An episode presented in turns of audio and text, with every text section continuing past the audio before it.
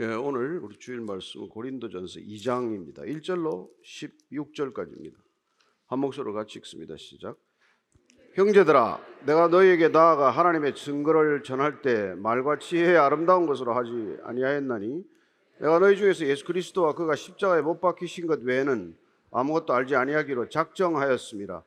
내가 너희 가운데 거할 때 약하고 두려워하고 심히 떨었노라. 내 말과 내 전도함이 설득력 있는 지혜의 말로 하지 아니하고 다만 성령의 나타나심과 능력으로 하여 너희 믿음이 사람의 지혜에 있지 아니하고 다만 하나님의 능력에 있게 하려 하였노라. 그러나 우리가 온전한 자들 중에서는 지혜를 말하노니 이는 이 세상의 지혜가 아니요 또 이 세상에서 없어질 통치자들의 지혜도 아니요 오직 은밀한 가운데 있는 하나님의 지혜를 말하는 것으로서 곧 감추어졌던 것인데 하나님이 우리의 영광을 위하여 만세 전에 미리 정하신 것이라. 이 지혜는 이 세대 통치자들이 한 사람도 알지 못하였나니 만일 알았더라면 영광의 주를 십자가에 못 박지 아니하였으리라. 기록된 바 하나님이 자기를 사랑하는 자들을 위하여 예비하신 모든 것은 눈으로 보지 못하고 귀로 듣지 못하고 사람의 마음으로 생각하지도 못하였다 함과 같으니라. 오직 하나님이 성령으로 이것을 우리에게 보이셨으니 성령은 모든 것, 곧 하나님의 깊은 것까지도 통달하시느니라. 사람의 일을 사람의 속에 있는 영 외에 누가 알리요? 이와 같이 하나님의 일도 하나님의 영 외에는 아무도 알지 못하느니라. 우리가 세상의 영을 받지 아니하고 오직 하나님으로부터 온 영을 받았으니 이는 우리로 하여금 하나님께서 우리에게 은혜로 주신 것들을 알게 하려 하심이라. 우리가 이것을 말하거니와 사람의 지혜가 가르친 말로 아니하고 오직 성령께서 가르치신 것으로 하니 영적인 일은 영적인 것으로 분별하느니라. 육에 속한 사람은 하나님의 성령의 일들을 받지 아니하나니 이는 그것들이 그에게는 어리석게 보이며 또 그는 그것들을 알 수도 없나니 그러한 일은 영적으로 분별되기 때문이라. 신령한 자는 모든 것을 판단하나 자기는 아무에게도 판단을 받지 아니하느니라. 누가 주의 마음을 알아서 주를 가르치겠느냐? 그러나 우리가 그리스도의 마음을 가졌느니라. 아멘. 하나님 아버지, 바울이 고린도에서 십자가 외에는 아무것도 알지 않겠다고 선포하는 그 심정을 어, 알기를 원합니다. 어, 이 세상에 수많은 것들이 있고 수많은 사람들이 수많은 가치를 추구하지만 우리가 단 한 가지 이 세상에서 깨달아야 하고 또 우리가 붙들고 가야 한다면은 십자가임을 분명히 알게 하여 주옵소서. 예수님 이름으로 기도합니다. 아멘. 바울이 가장 소중한 것을 전할 때 거기에 집중하는 원리를 오늘 우리에게 말씀해 주고 있습니다. 사람이 뭘 소중한 걸 한 가지 전하려고 하면 가지치기를 해야죠. 가장 소중한 것을 전하기 위해서는 덜 중요한 것들을 이렇게 쳐내야 한다는 것입니다. 어떤 메시지를 전할 때도 마찬가지죠. 그 메시지에 집중하기 위해서는 군더더기를 없애야 한다는 것입니다. 어, 여러분들이 뭐 저녁에 뉴스를 보고 날때 뉴스 앵커들이 화장 짙게 하지 않습니다. 보석을 뭐 이렇게 치장하지 않아요. 어, 전하고자 하는 뉴스에 시청자들이 집중하도록 만들기 위해서 다른 군더더기나 일체 우리의 시선을 앗아갈 만한 것, 우리의 시선을 흐트러 놓을 만한 것들은 아예 착용하지 않는다는 뜻이죠. 지금 바울이 그런 심정으로 얘기를 하는 거예요. 예. 그는 이 고린도 교회를 왔을 때 한 가지에 집중해서 가르쳤다는 사실을 다시 한번 기억하게 하고 있습니다. 1절, 2절입니다. 시작. 형제들아, 내가 너에게 나아가 하나님의 증거를 전할 때 말과 지혜의 아름다운 것을 하지 아니했나니 내가 너희 중에서 예수 그리스도와 그가 십자가에 못 박히신 것 외에는 아무것도 알지 아니하기로 작정하였습니다. 에, 바울이 이 고린도 교회 오기 전에 아덴에 들렀다는 것을 알 수 있습니다. 사도행전 이 17장을 보면 알겠지만 그 아테네라고 하는 곳 헬라 지역 전체를 통해서도 가장 지적인 활동이 왕성하고 또 그 소피스트들이나 지식을 가지고 생활하는 사람들이 굉장히 많았던 곳이죠. 그가 그곳에서 복음을 전할 때 사람들이 선뜻 복음 안으로 들어오는 것을 이렇게 기대했지만은 실패했습니다. 뜻대로 되지 않았어요.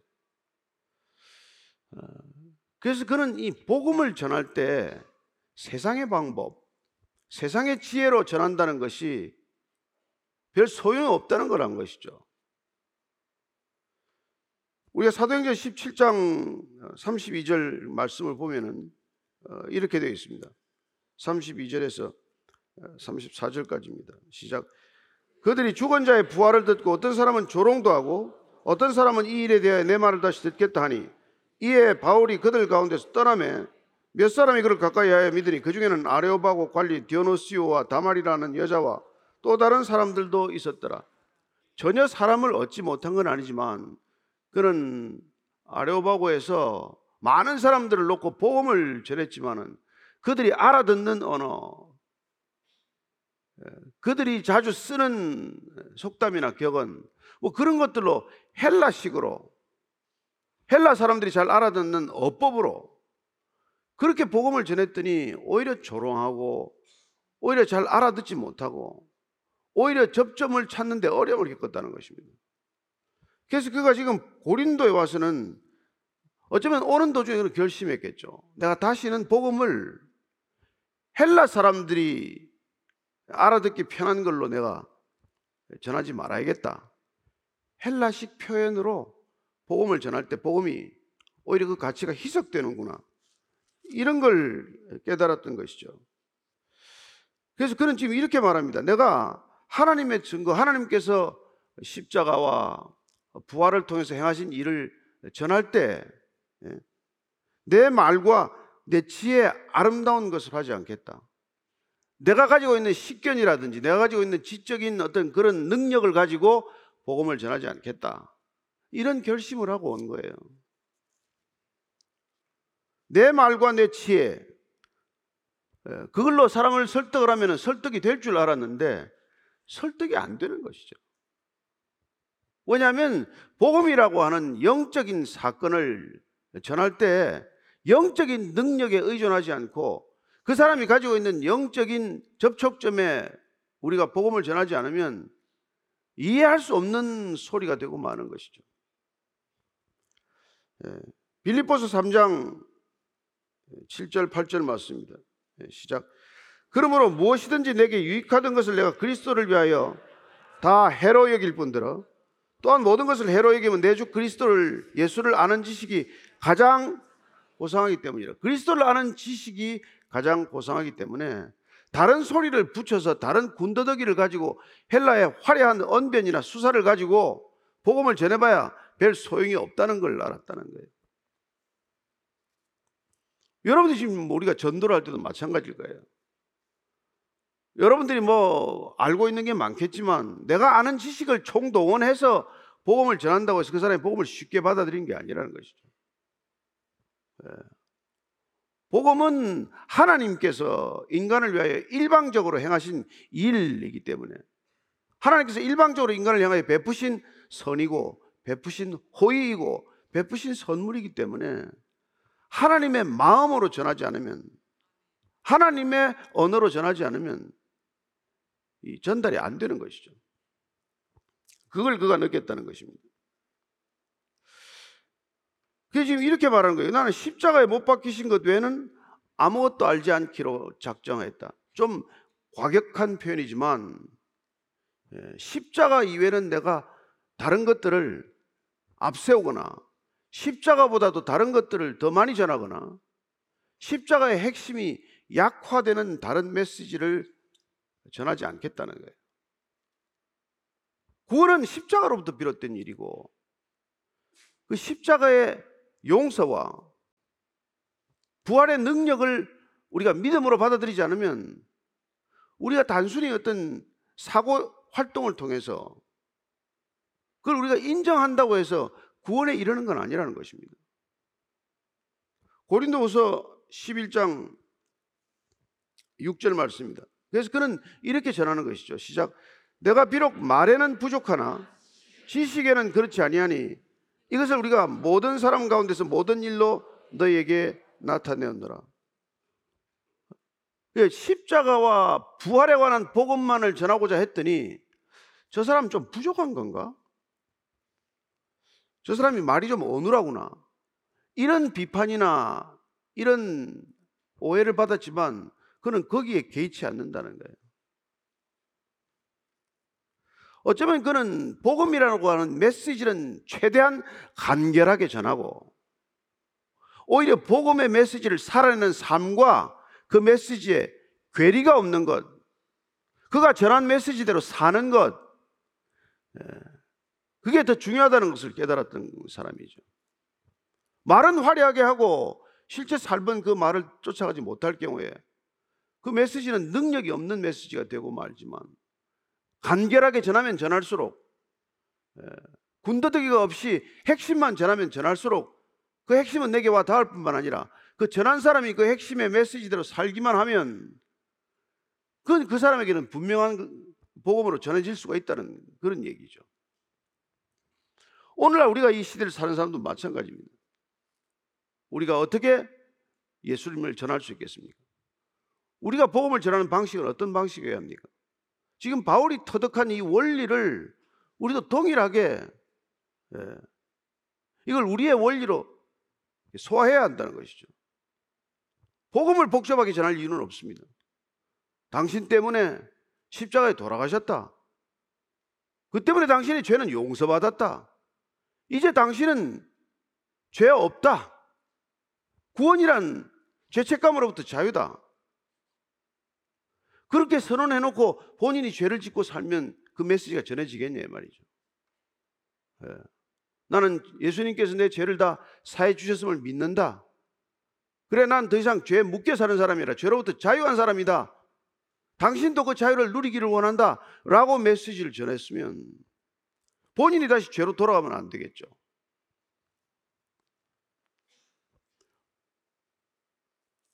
예수님은 십자가를 지고 이웃을 사랑했는데 우리는 그분의 메시지를 전하면서 이웃을 사랑하지 못한다? 이웃의 것을 빼앗는다? 이웃을 학대한다? 그러면 그가 전하는 메시지와 그의 삶은 불일치하는 것이고 그러면 그가 기껏 메시지를 전했다고 하더라도 무슨 소용이 있냐는 말이죠. 그렇지 않습니까?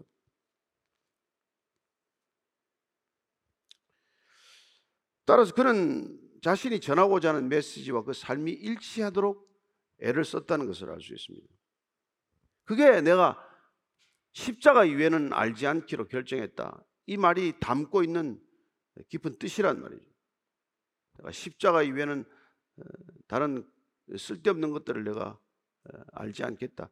물론 십자가를 전할 때 본인이 가지고 있던 여러 가지 지적 배경을 동원해서 훨씬 더 다양하게 전했을 것입니다.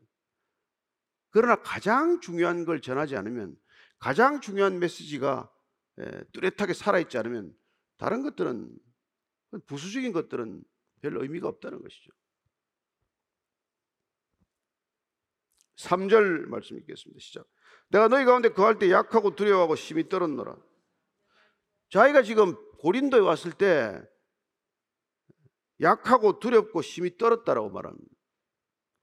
자기가 고린도에 와서 지금 신변이 안전하지 못하고 내 신변이 불안했다는 그런 뜻입니까? 그게 아니죠.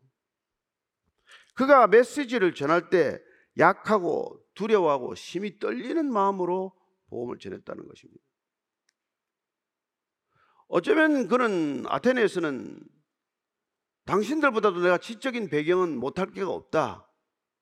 하는 그런 당당함이나 뭐 그런 걸로 전했을지 모르겠지만 고린도에 와서 지금 그가 복음을 전하는 태도는 내가 지금 약하고 두렵고 몹시 떨리는 마음으로 복음을 전했다는 거예요.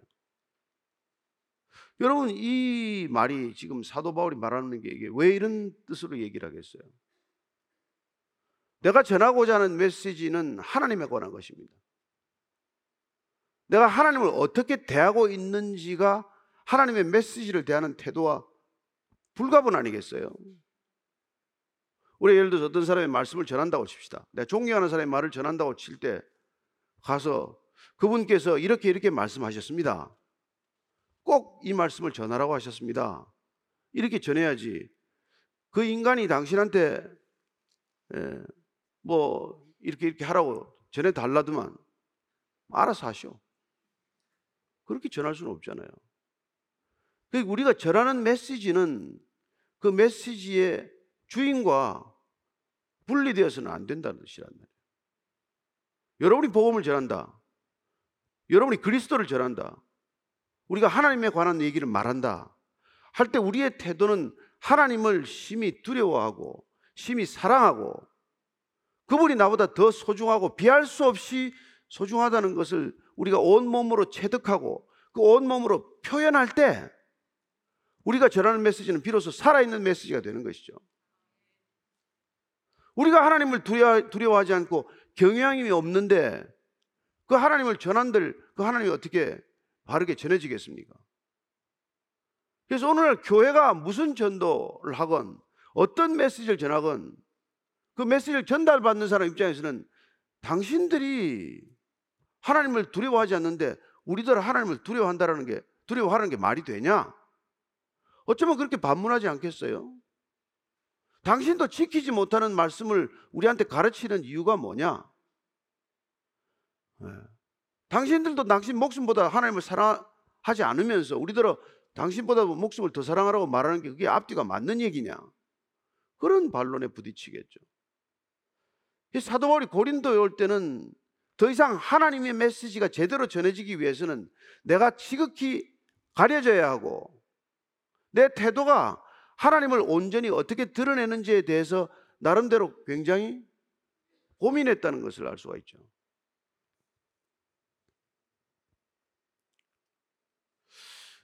우리가 사실 뭐 누군가를 사실 전할 때 이런 태도가 필요하다는 겁니다.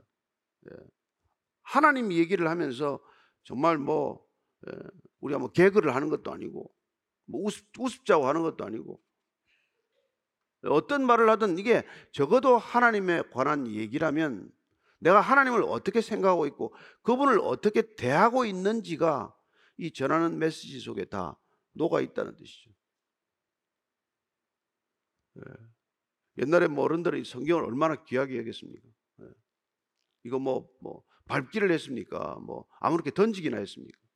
하나님의 말씀이 기록된 성경이기 때문에 우리가 이걸 굉장히 소중하게 여겼듯 뭐 단순히 책으로서가 아니라 단순히 하나의 경전 책으로서가 아니라 그분의 살아계신 말씀이 이 안에 기록되었기 때문에 그분을 어려워하면은 그분의 말씀이 기록된 성경에 대해서도 우리가 또 다른 태도를 갖게 된다는 것입니다. 제가 옛날에 뭐 우리 교회 한번 아침 예배 오셨는데 부모로부터 물려받은 책이라고 이걸 가져오신 거예요. 정말 너덜너덜해서 볼 수가 없어요. 근데 뭐 한 7, 80년이 된그 옛날 성경책을 얼마나 그걸 읽었는지 어, 줄이 안 쳐진 부분이 없고 예. 정말 뭐 이게 뭐 이런 거예요. 근데 그게 부모 부모가 그렇게 신앙을 전수하듯 그 주신 성경이기 때문에 그걸 아침마다 그걸 들고 오는 거예요. 4절 5절입니다. 시작. 내 말과 내 전도함이 설득력 있는 지혜의 말로 하지 아니하고 다만 성령의 나타나심과 능력으로 하여 너희 믿음이 사람의 지혜에 있지 아니하고 다만 하나님의 능력에 있게 하려 하였노라. 그는 더 이상 내 말과 내 전도함이 내 설득력, 내 능력으로 내 지혜로 전해지지 않는다는 것을 지금 얘기하고 있는 것이죠. 하나님의 말씀이 우리 인간의 지혜로 전해지는 게 아니라는 거예요. 그래서 그런 성령의 나타나심으로 성령의 능력으로 이 복음의 말씀은 전해질 수 있다는 걸 얘기하고 있는 것이죠. 제가 무슨 말씀을 여러분에게 전하든 성령의 나타나심으로 여러분 안에 계신 성령으로 전해지지 않으면 이거 아무리 들어도 여러분 삶에 변화가 없을 거예요. 그러나 여러분 안에 계신 성령님께 이 말씀이 전달되었다면 그분께서 예, 그분의 말씀으로 우리를 인도하고 우리를 빚어가시고 우리가 순종할 때 우리는 변화를 경험하게 되는 것이죠. 예. 그래서 지금 자기는 자기 설득력, 자기 지혜 있는 말로 하지 않았다는 것입니다. 믿음도 마찬가지예요. 너희 믿음이 사람의 지혜에 있지 아니하고 다만 하나님의 능력에 있게 하려 합니다. 예. 우리의 믿음도 마찬가지예요. 우리의 믿음도 여러분 조심해야 됩니다. 내 믿음이 능력이 아니에요. 내가 점점 믿기 때문에 내 믿음의 능력이 커진다. 이건 좀 조심스러운 표현입니다. 내가 믿는 분이 능력 있으신 분이다. 나는 능력 있으신 그 전능하신 분을 믿는 것이다. 내 안에 계신 그분께서 능치 못할 일이 없다. 근데 믿음이 무슨 전능함이다. 이런 얘기는 우리가 할 수 없는 것이죠. 여러분이 아무리 믿어도 한강에 살얼음판이 뭐 되어 있으면은 여러분이 아무리 뭐 철야 기도하고 새벽 기도하고 40일 기도해도 한강을 건널 수는 없어요. 그러나 여러분들이 건너는 한강이 두터운 얼음이 끼어서 얼음이 뭐 차가 지나가도 가라앉지 않을 그런 얼음의 두, 두께가 있다면 그러면 여러분은 그 여러분이 기도를 좀 덜 했어도 그 건너갈 수 있는 거란 말이에요. 그 여러분이 기도를 많이 해서 무슨 일이 이루어지는 게 아니라 여러분이 믿는 하나님을 올바르게 믿었을 때 그분께서 말씀하신 그 말씀을 믿었을 때 그분의 능력이 우리를 통해서 행사될 뿐이란 말이죠. 그 주님께서 가르쳐 주신 거예요. 할 수 있거든이 무엇이냐? 믿는 자에게 능치 못함이 없다. 믿음을 가진 우리에게 능치 못함이 없다는 것이 아니라 우리가 믿는 대상이신 그분에게 능치 못함이 없다. 그 얘기란 말이에요.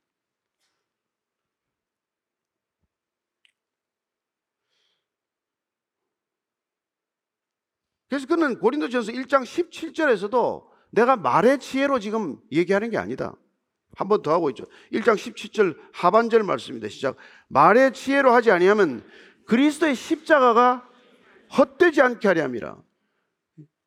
내 말로 그 사람이 믿었다 그러면은 내 말의 능력으로 그 사람이 믿음을 가졌다고 마냥 말한다면 내가 전하고 했던 하자고 했던 그 십자가의 능력보다도 내 능력이 더 두드러지게 나타나는 것이죠. 그럼 그 사람은 십자가를 의지하는 것이 아니라 그 십자가를 전해준 나한테 더 의지하는 사람이 되지 않겠어요? 그걸, 그걸 원치 않았다는 것입니다, 바울은.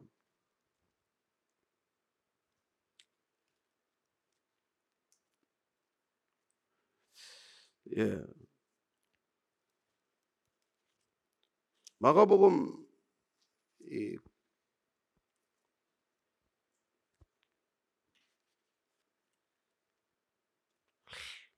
마가복음 없어졌네요.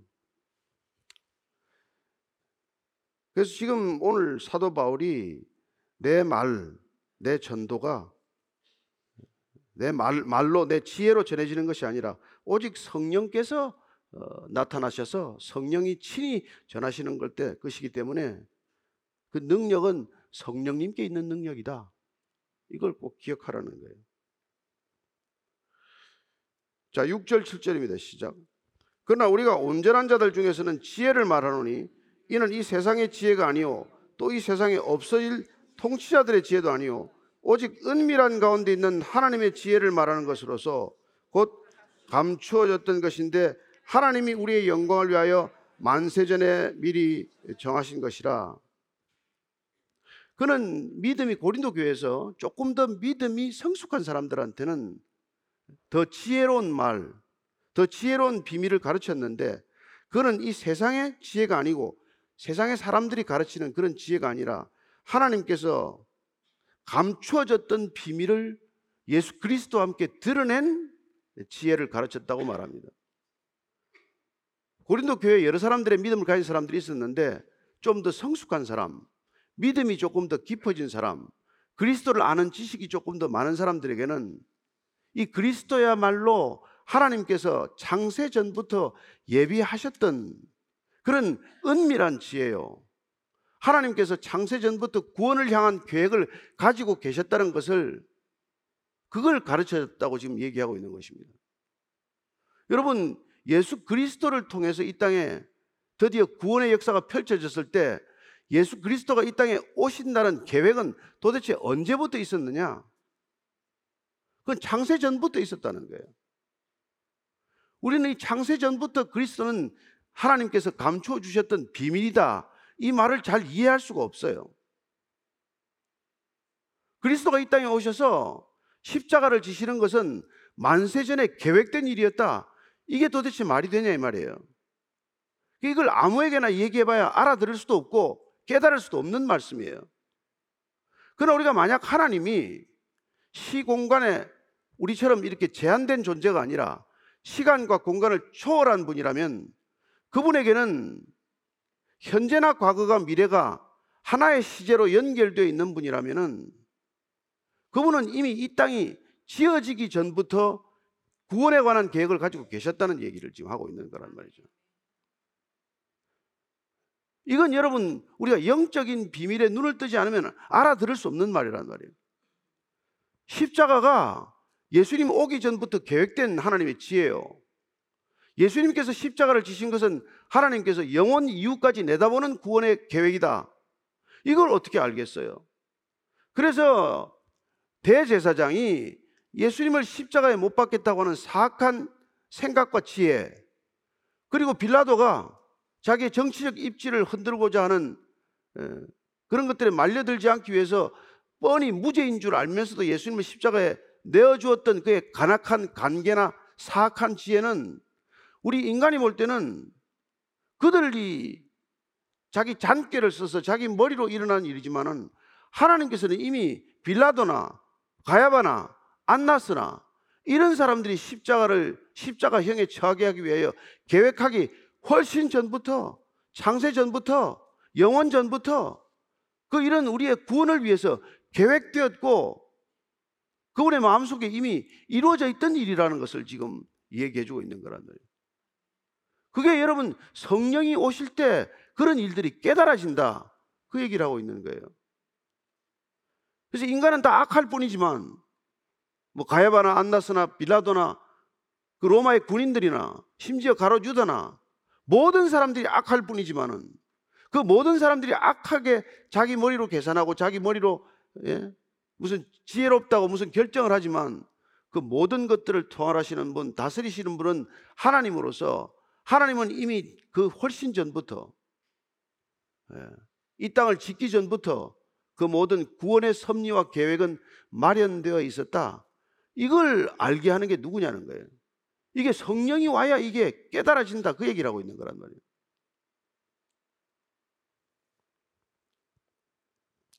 이거 좀 어렵네. 뭐 그런 생각이 들지 모르겠는데. 네. 그래서 이 비밀이 아무리 얘기해도 못 알아듣는단 말이에요. 사람들의 영적 눈이 떠지지 않으면 눈에 보여줘도 안 보이는 것이고 귀에 들려줘도 안 들려진단 말이에요. 그래서 하늘의 이 비밀한 일들은 하늘의 신령한 일을 알게 하는 성령이 오셔야 우리는 이런 것들이 비로소 깨달아진단 말이에요. 그래야 십자가가 지혜다. 십자가는 아 정말 하나님의 지혜다. 이게 믿어지고 깨달아지는 일을 경험하는 것이죠. 그래서 에베소서 3장 9절 말씀입니다. 시작.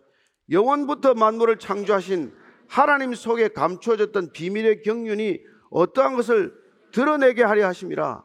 사도 바울은 제가 부름받은 이유가 아, 이 영원 전부터 만물을 창조하시고 구원을 섭, 구원의 섭리를 계획하신 그분을 드러내게 하기 위하여 나를 이제 지금 이 세상 불렀구나. 이걸 고백하고 있는 거란 말이에요. 바울이 지금 부르심을 받은 까닭은 이렇게 창세전부터 감춰졌던 비밀을 이제 드러내고 그걸 전하라고 본인을 불렀다고 지금 얘기하고 있는 거란 말이에요. 그러니까 우리는 지금 2024년을 살지만 2000년 전에 그 일이 훨씬 창세 전부터 일어났던 일이라면은 오늘날 우리가 지금 경험하고 있는 이 많은 일들이 예, 수님 당시 그 이전부터 다 계획된 일들이 지금 차근차근 이루어지고 있는 것이다. 이걸 믿게 하기 위해서 우리가 지금 이걸 읽는 거란 말이죠.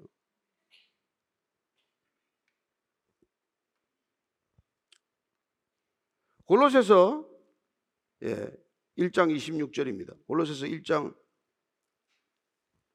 26절 같이 읽습니다. 시작. 이 비밀은 만세와 만대로부터 감추어졌던 것인데 이제는 그의 성도들에게 나타났고 하나님이 그들로 하여금 이 비밀의 영광이 이방인 가운데 얼마나 풍성한지를 알게 하려 하심이라. 이 비밀은 너희 안에 계신 그리스도니 곧 영광의 소망이니라. 바울이 골로새 교회를 향하여 지금 예, 그리스도가 이 땅에 모습을 드러내시고 십자가를 지고 죽으시고 부활하셨던 이 감추어졌던 비밀이 예, 이제 지금 성도들에게 나타난 것은 말이죠. 예, 우리 안에 계신 영광의 소망이 만대 전부터 다 계획된 일이다. 이 얘기를 하고 있는 거란 말이에요. 저는 여러분들이 지금 이 시간 오늘 주일 예배를 위해서 우리가 앉아 있는 것이지만은 우리가 구원받고 이 자리에 예배드리러 오게 된 그 모든 배경이 예, 우리가 생각하는 훨씬 이전부터 우리가 이 땅에 태어나기 전부터 우리가 이 땅에 존재하기 전부터 인간이 이 땅에 실제하기 전부터 하나님의 계획 속에 있었다. 이걸 아는 게 영적인 비밀을 깨달았다 이 얘기를 하는 거란 말이에요. 그걸 우리의 이성과 경험의 논리로 어떻게 그걸 알겠어요? 우리는 보이는 것들도 다 이해하지 못하는데 보이지 않는 비밀을 우리가 어떻게 알겠어요? 따라서 우리는 하나님께서 보여주시는 만큼만 알 수 있을 뿐이고 하나님께서 계시하는 것만큼만 우리가 알 수 있을 뿐이라는 것이죠. 그래서 그리스도는 하나님께서 감추어졌던 비밀을 드러낸 계시한 계시적 사건이라는 것을 우리에게 지금 바울이 지금 강조하고 있는 것이죠. 그래서 8절 9절 말씀입니다. 시작. 이 지혜는 이 세대의 통치자들이 한 사람도 알지 못하였나니 만일 알았더라면 영광의 주를 십자가에 못 박지 아니하였으리라. 기록된 바 하나님이 자기를 사랑하는 자들 위하여 예배하신 모든 것은 눈으로 보지 못하고 귀로 듣지 못하고 사람의 마음으로 생각하지도 못하였다 함과 같으니라. 예. 하나님이 이토록 예배하신 것은 예. 우리가 도저히 알래야 알 수 없다는 거예요. 우리의 능력으로 알 수 있는 범위 밖의 일이라는 것입니다.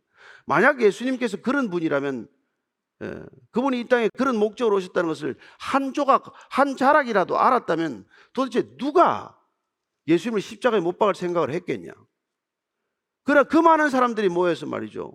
예, 예수님을 조롱하고 채찍으로 때리고 가시 멸류관을 씌우고 자세 콩 흉포를 입히고 예, 침을 뱉고 말이죠. 그리고 십자가의 못을 받고 누구도 지금 그 예수님의 형 십자가 형이 집행되는 과정 중에 단 한 사람도 하나님께서 어떤 계획을 가지고 계셨다는 것을 단 한 사람도 알지 못했기 때문에 그런 일들이 일어났지만 인간은 누구도 모르는 그 일들 가운데 하나님 홀로 그 구원받을 가치가 터럭만큼도 없는 그 인간을 위하여 하나님께서는 구원의 계획을 한치의 어긋남도 없이 진행하고 계셨다는 거예요. 여러분 이게 한번 깨달아졌다고 한번 생각을 해 보십시오. 등골에 소름이 끼치는 일 아닙니까? 우리는 어떤 사람이 우리를 위해서 뭐 정말 우리가 모르는 사이에 참 이런저런 좋은 계획을 해가지고 우리가 어려움을 겪을 때 우리의 어려움에서 빼주는 그런 사건을 경험한 일이 있다고 칩시다. 그럼 우리는 깜짝 놀라잖아요. 네. 어떻게 그 사람은 나를 알, 나를 안 지가 언젠데 그 이전부터 예, 나를 눈여겨보고 내가 어려움이 닥칠 것을 예상하고 그 어려움이 닥치면 어떻게 빠져나가도록 도움을 미리 준비해 놓고 이런 걸 우리가 경험할 때가 있잖아요. 그러면 정말 뭐 그냥 그냥 눈물을 좀 쏟는 정도가 아니잖아요. 도대체 저분은 누구시길래 나한테 무슨 연관이 있다고 나한테 이런 일을 하나? 그와 마찬가지죠. 아이들이 뭐 철든다는 게 별겁니까? 예. 아이들한테 늘 아버지가 뭐 어머니가 잔소리를 듣고 자랐지만 자기가 좀 철들고 나니까 그 부모가 했던 말들 하나하나가 다 기억이 나면서 어느 것 하나 나를 사랑하셔서 하지 않은 말이 없다. 매를 한 번 들었건 야단을 쳤건 심지어 집에서 나가라고 고함을 질렀건 어떤 것도 다 하나님께서 아, 버지께서 나를 사랑하지 않고 하신 말씀이 없다는 걸 우리가 알지 않습니까? 그거나 마찬가지죠.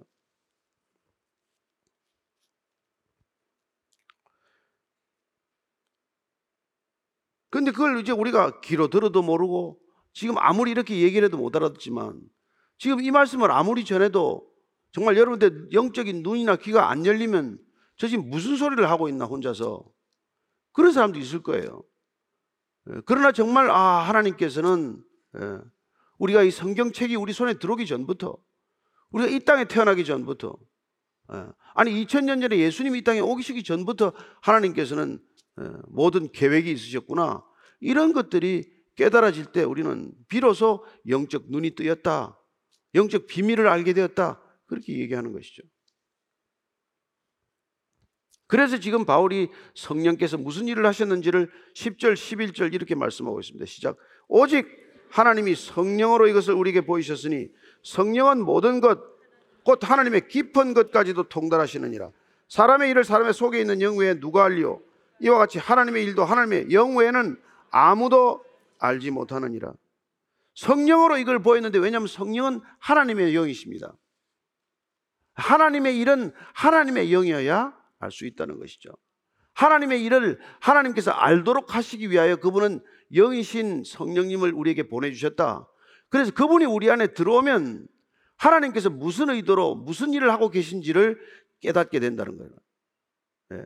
그래서 여러분들이 비로소 구원에 관한 얘기가 이해가 되고 구원에 관한 그런 기쁨이 느껴지고 구원받은 삶이 어떻게 살아야 되는지에 대한 계획이 생기게 된단 말이죠.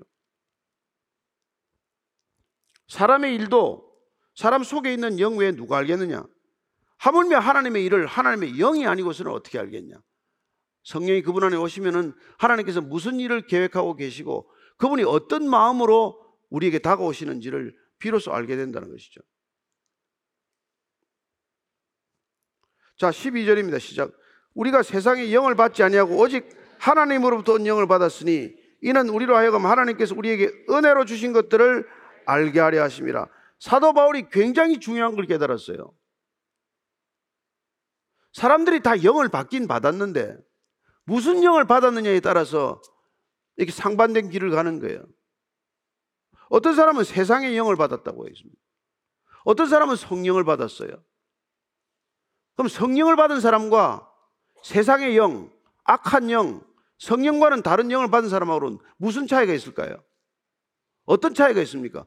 다 인간은 영적이에요. 악한 영을 받아도 영적이고 성령을 받아도 영적인데 그 차이가 뭐라고 되어 있습니까?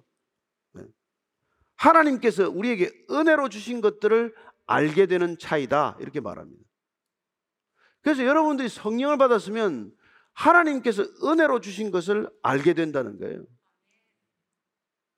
아, 이거는 내 능력으로 지금 생긴 게 아니구나. 내가 누군가를 사랑한다면 이건 내 능력이 아니구나. 하나님께서 내게 주신 능력으로 은혜로 받은 것으로 내가 이분을 사랑하고 있을 뿐이구나. 그래서 우리가 성령의 아홉 가지 열매가 우리 안에 맺히면은 이건 내가 내 노력으로 맺은 게 아니라 그분께서 보내주신 성령으로 은혜로 이 열매가 맺혔구나. 이걸 알게 된다는 거예요. 그래서 내가 내 능력이 아니라 내 노력이나 수고가 아니라 하나님께서 보내주신 그 성령으로 내가 사랑하게 되었고 내가 온유한 사람이 되었고 예? 내가 화평케 하는 사람이 되었고 내가 누군가 다투지 않고 시기하지 않고 질투하지 않고 내가 누군가를 계속 도와주려고 하고 예? 내한테 없던 기쁨이 생기고 아 이런 것들이 은혜로 주어진 것이구나 그래서 은혜를 아는 사람이 되고 은혜가 넘치는 사람이 되고 은혜의 사람이 되는 거예요. 이게 여러분 지금 바울이 세상의 영을 받지 않고 당신이 성령을 받은 증거다. 성령을 당신이 받았다면 은혜를 알게 될 것이다. 그렇게 은혜가 넘치면 여러분들 입만 열면 감사합니다. 감사가 입에 넘치겠죠. 예. 내가 무슨 대단한 노력을 한 것도 아닌데 내 자격이나 조건이나 능력에서 주어진 것이 아니라 하나님께서 일방적으로 선물로 주신 그 은혜가 나를 풍성하게 하고 내 마음 가운데 남모를 기쁨과 남모를 평안을 안겨다 주었다면 이 성령이 오신 증거다 이 말이에요.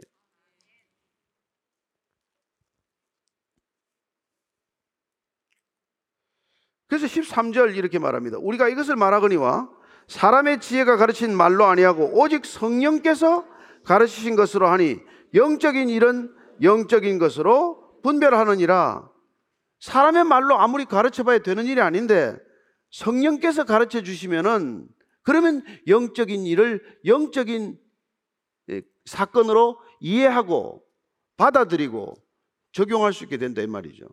예. 저는 여러분들이 신앙생활을 하면서 점점 영적인 사람이 되기를 축원합니다. 영적인 눈을 자꾸 떠가면은 세상은 은혜라고 생각하지 않아요. 누가 월급 받고 나서 은혜 받았다고 하겠습니까? 그러나 여러분들이 은혜의 사람이 되면은 비록 월급을 받았지만은 정말 사장님 수고 많으시다. 예? 우리 회장님은 정말 예, 이 많은 직원들 먹여 살리느라고 정말 수고 많으시다.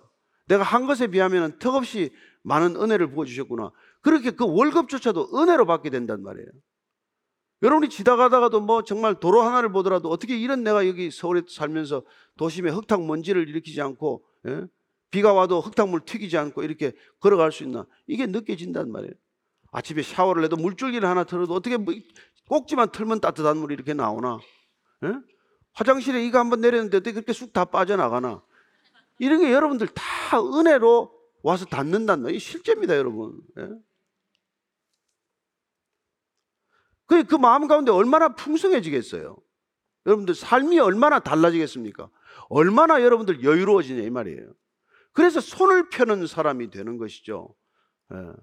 그래서 더 이상 그는 자기 힘과 능력으로 살아가는 삶의 방식을 믿지 않게 된단 말이에요. 내 능력, 내 능력과 내, 능, 내 힘으로만 살아가는 게 인생이 아니라는 것을 경험했기 때문에 그는 그 은혜의 놀라운 능력을 경험했기 때문에 그는 비로소 영적인 사람이 되어가는 거란 말이죠. 그게 여러분들이 예수 믿게 된 이유고 예수를 믿고 나서 달라진 변화란 말이죠. 그러나 14절입니다. 시작. 육에 속한 사람은 하나님의 성령의 일들을 받지 아니하니 이는 그것들이 그에게는 어리석게 보이며 또 그는 그것들을 알 수도 없나니 그러한 일은 영적으로 분별되기 때문이라. 여기 육에 속한 사람, 흙의 사람, 뭐 땅의 사람인데 조금 더 사도 바울이 표현하고자 하는 것은 하나님을 거부하고 하나님의 지혜를 없다 하고 자기의 것으로만 살아가고자 하는 그런 의미에서 단순히 육의 사람이라기보다는 혼적인 사람으로 번역하는 게 더 뜻에 가까울 거예요. 여러분 사람이 창세기에 보면은 흙덩어리에다가 하나님이 숨결을 불어넣음으로 생명이 생명이 되었다고 하지만 생명 있는 존재가 되었다는 그런 뜻이에요. 생명 있는 존재가 되었다는 걸 그걸 혼적인 존재라고 말합니다. 그 혼적인 존재가 성령이 올 때 영적인 존재로 변하는 거예요. 단순히 살덩이 고기 덩어리에 불과한 이 육의 사람보다는 혼적인 사람은 자기의 감정이나 자기의 지혜, 세상의 지혜, 인간의 지혜를 가지고 있지만 하나님의 지혜를 알 길은 없어요. 예.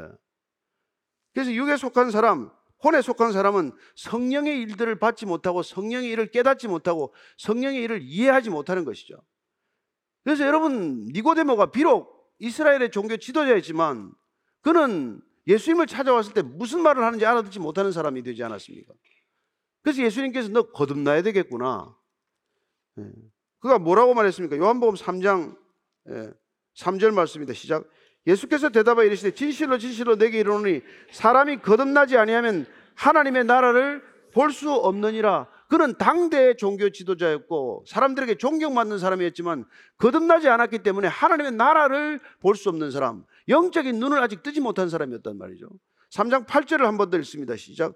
바람이 임의로 불면 내가 그 소리는 들어도 어디서 와서 가, 어디로 가는지 알지 못하느니 성령으로 난 사람도 다 그러하니라. 지금 니고데모에게 예수님이 성령의 사람은 누구냐? 영으로 태어난 사람, 영적인 사람은 어떤 사람이냐? 예. 바람이 임의로 불매 소리를 들어도 어디서 와서 어디로 가는지 육의 사람은 모르지만 영의 사람은 아 하나님께서 지금 어디서 무슨 일을 하고 계시구나. 예.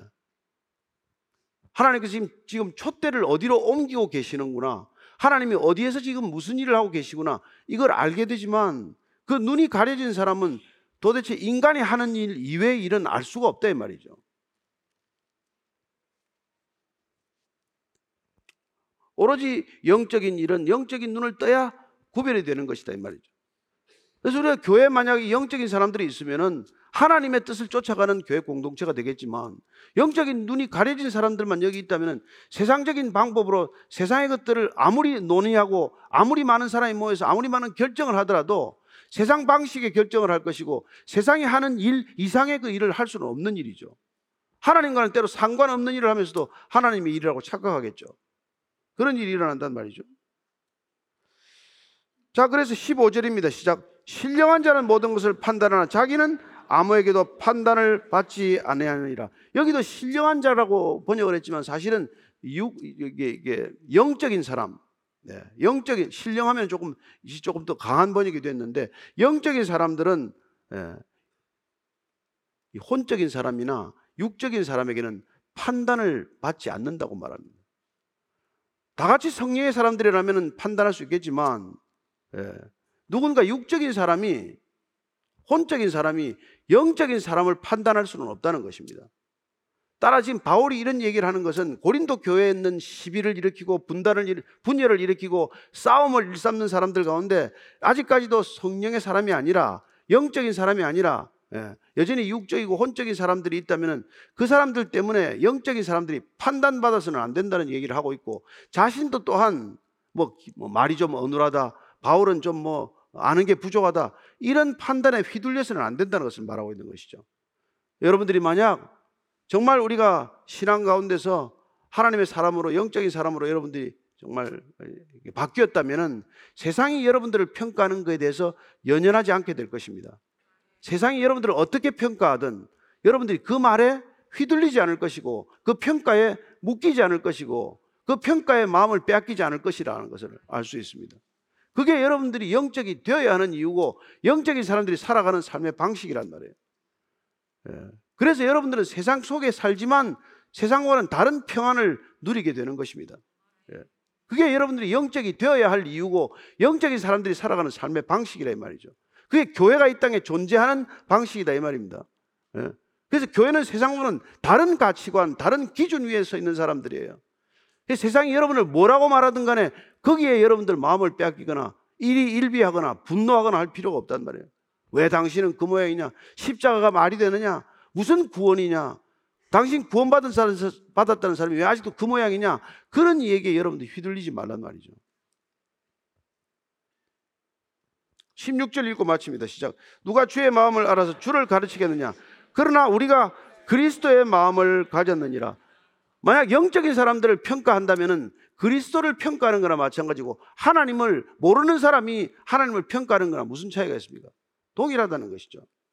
그래서 이사야서 40장 13절 말씀입니다. 이걸 인용한 거예요.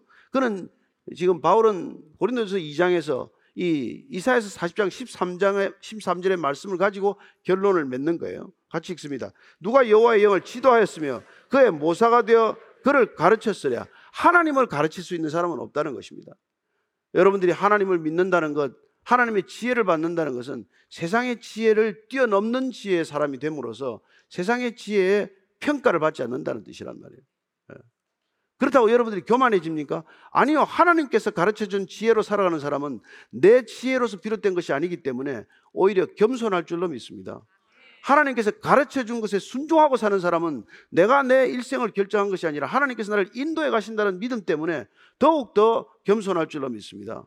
하나님께서 여러분을 한 걸음 한 걸음 인도해 갈 때 거기에 순종하는 기쁨을 아는 사람은 여러분들 스스로가 결정하고 스스로 여러분들이 내 노력으로 이룬 것 그걸 자랑하는 사람보다도 훨씬 더 예, 성숙한 사람이 될 줄로 믿습니다. 지금 바울은 고린도전서 2장을 통해서 고린도 교회가 시끄러워진 이유는 영적인 사람이 되어야 할 예, 교회 성도들 한 사람 한 사람이 아직도 여전히 육적인 것에 머물러 있고 흙의 사람에 머물러 있고 예, 여전히 혼적인 사람에 머물러 있기 때문에 교회가 예, 교회답지 못한 모습을 보이고 있다는 것을 얘기하고 있는 것이죠. 이 시대도 동일하게 이 교회가 정말 영적인 사람들로 채워져 있다면 교회는 세상으로부터 확연히 분명하게 구별된 공동체가 될 줄로 믿습니다. 세상이 결정하는 방식으로 결정하지 않아요. 세상이 살아가는 방식대로 살지 않습니다. 저는 여러분들이 손을 펴도 잘 살 수 있다고 믿으시기 바랍니다. 저는 여러분들이 평강을 마음껏 누릴 수 있다고 믿습니다. 세상이 아무리 어렵고 힘든 풍파가 올지라도 여러분 영적인 사람은 육의 고난과 육의 환란에 휘둘리지 않는 사람이 될 줄로 믿습니다. 오늘 기도할 때 하나님 올 한 해 동안 어떤 어려움이 있을지라도 주께서 주신 성령의 능력으로 그 모든 것들 이겨내는 한 해가 되게 하시고 우리가 기도할 때도 우리 육적인 욕심을 따라 정욕을 따라 구하는 사람이 아니라 성령의 필요를 따라 구하는 믿음의 사람들 되게 하여 주옵소서. 한번 그렇게 같이 기도하겠습니다. 하나님 아버지 주님께서 오늘 이 고린도전서 2장 말씀을 통해서 우리가 왜 영적인 사람이 되어야 하는지 영적인 사람은 어떤 평가를 받는지 어떤 일이 있더라도 휘둘리지 않는지 말씀해 주셨습니다. 하나님 오랫동안 우리가 한 해 동안 기도의 자리에서 기도하기로 결정했습니다. 주님, 공동체를 위해서 기도하고 나라의 각 영역을 위해서 기도하고 열방을 위해서 기도할 때 그처럼 어리석은 일이 없, 없지요. 내 기도할 제목도 많은데 무슨 땅끝을 위해서 무슨 기도를 하며 무슨 열방을 위해서 기도를 하며 내가 일하고 있는 회사를 위해서도 기도하기가 힘든데 이 세상의 모든 부분과 영역을 위해서 기도한다는 것이 무슨 말이 됩니까? 그렇게 생각할지 모르겠지만 하나님 성령을 따라 기도할 때 하나님께서는 우리에게 더 높은 지경을 바라보게 하시고 더 넓은 지경을 허락하시고 더 놀라운 믿음의 경험을 허락하실 줄로 믿습니다. 하나님 우리가 기도할 때마다 하나님께서 눈을 열어서 영원한 지평을 바라보게 하시고 무한한 것들을 바라보게 하시고 영생을 가슴에 주셨사오니 그 영원한 생명으로 기도하는 영생의 기도들 이 땅을 변화시키는 놀라운 기도의 능력이 되게 하여 주옵소서. 하나님 아버지 2024년이 어렵고 힘든 한 해라는 것 다 압니다. 그러나 우리가 기도의 자리에 앉을 때마다 하늘 문을 여시고 위로부터 쏟아지는 은혜를 경험하게 하시고 놀라운 그 은혜로 말미암아 정말 우리가 불안과 염려로부터 벗어나게 하시고 하나님과 함께 동행하는 아름다운 평강의 삶이 되게 하여 주옵소서. 하나님 아버지 주께서 우리를 부르셨사오니 한 사람 한 사람 부르셔서 성령으로 충만케 하셨사오니 올 한해 동안 영적인 삶이 우리의 육적인 삶을 지배하고 혼적인 삶을 꺾어내어 성령의 합한 인생 되게 하여 주옵소서. 예수님 이름으로 기도합니다. 아멘.